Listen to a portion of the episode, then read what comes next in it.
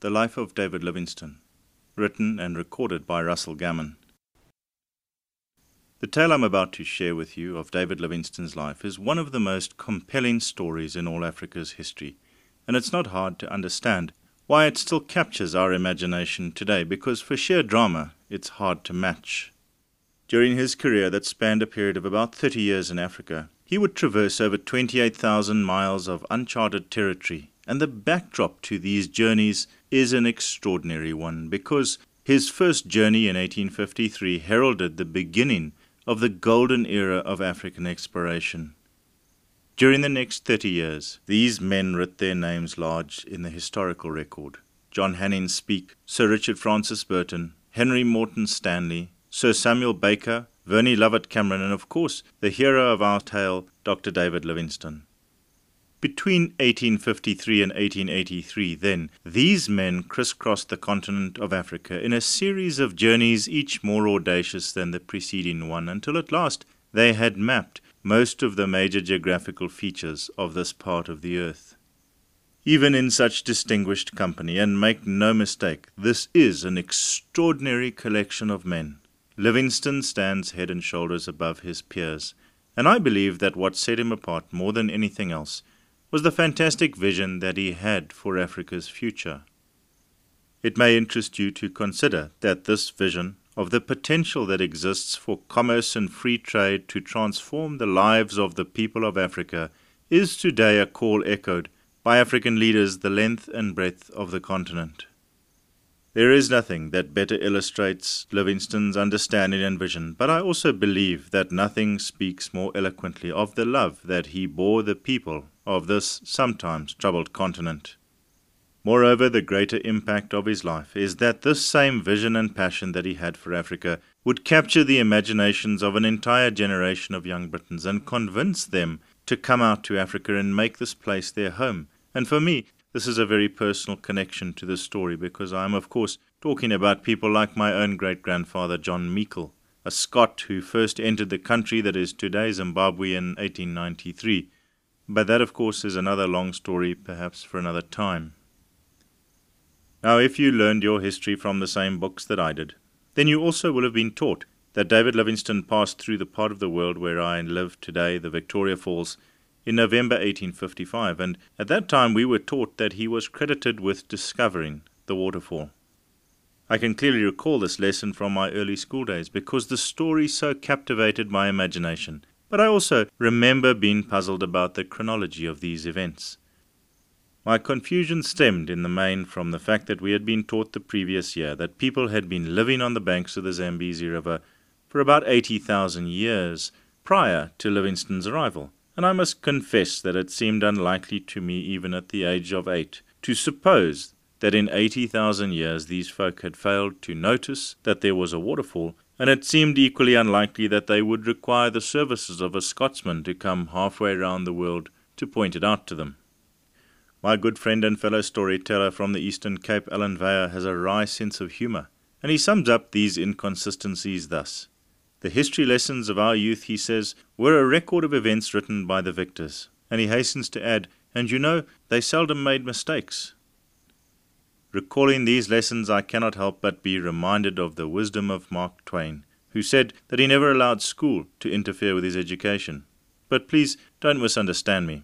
In poking fun at the history lessons of our youth, I don't mean to diminish for one second the significance of Livingstone's first journey in 1853 because this journey marks an unprecedented watershed in Africa's history.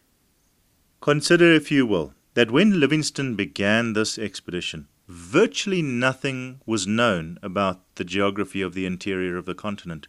But within 30 years of this journey, the entire continent, a landmass of over 30 million square kilometers, had, with the exceptions of just Ethiopia and Liberia, been divided up between seven European nations the age of African exploration that began with this first journey of Livingstone's would later be recognized as the opening chapter in the period of history that has appropriately become known as the Scramble for Africa, and these events would define the fate of the entire continent.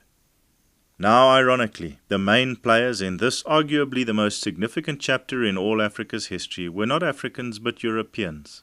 The nations of Britain, France, Germany, Portugal, and Belgium took center stage, and to a lesser extent, Italy and Spain were involved as well.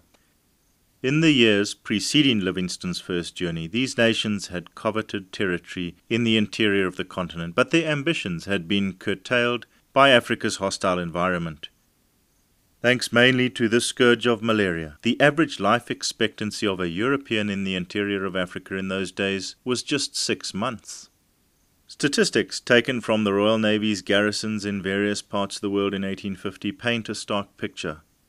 For the Royal Marines stationed in the Caribbean, the Mediterranean, and the Far East, it was accepted that out of each battalion of a thousand men, ten a year would die of disease and accidents over and above those casualties sustained in the line of duty. But for the garrison in West Africa, that number would be on average 487 per year per thousand men.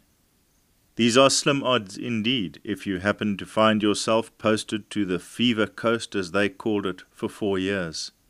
The sailors of the Royal Navy, famous for their gallows humour, had a little sea shanty they used to sing about this part of the world, and the chorus line went, Or the Bight of Benin, the Bight of Benin, where fourteen came out and twenty went in. And under these circumstances, it's not difficult to appreciate why no one was queuing up to explore the interior of the continent. In spite of their grand ambitions, then, these nations have had to content themselves with scrapping over the few decent ports that existed along Africa's coastline and biding their time until something changed. And this change, when it came along, was like so many historical events. It went largely unnoticed at the time, and it is only with the gift of hindsight that we realize that at about this time there was a seismic shift that occurred. The substance that would usher in this change was an unassuming one, an off white powder that was extracted from the bark of a tree of the cinchona genus. It's called quinine. Now, quinine had been around for a while. It had first been recorded by the Jesuits in 1633, but it had been very hard to come by in significant quantities. In order to address this, the British had established plantations of these cinchona trees to try and manufacture it on a large scale, but the yields had been disappointing. Then in 1840, a British botanist named Charles Ledger discovered a subspecies of this plant while on expedition in Bolivia, and recognizing their potential economic value, returned with seeds of this plant, which he tried to sell to the British. Given their earlier disappointments, they declined, and Ledger sold his seeds instead to the Dutch, who planted them on Java.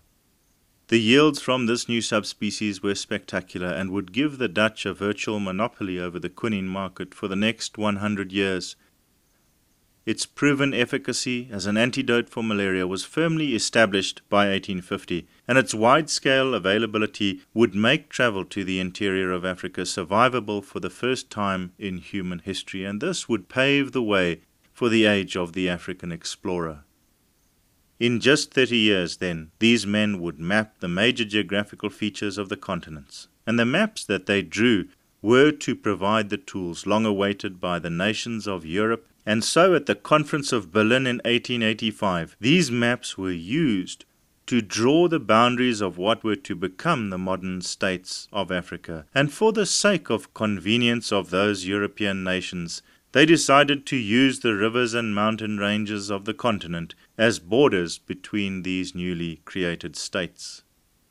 These were momentous decisions, and the aftershocks of these events continue to shake this continent to its core to this very day, and will likely continue to define our future for many years to come.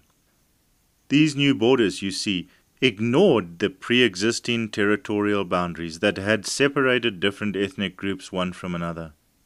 Now, given that there is this pre existing sense of ethnic identity among the people of Africa that is both deep rooted and profound, it is hardly surprising that so many of the conflicts that have racked this continent in the last fifty years have not been fought between these modern states, but rather within them.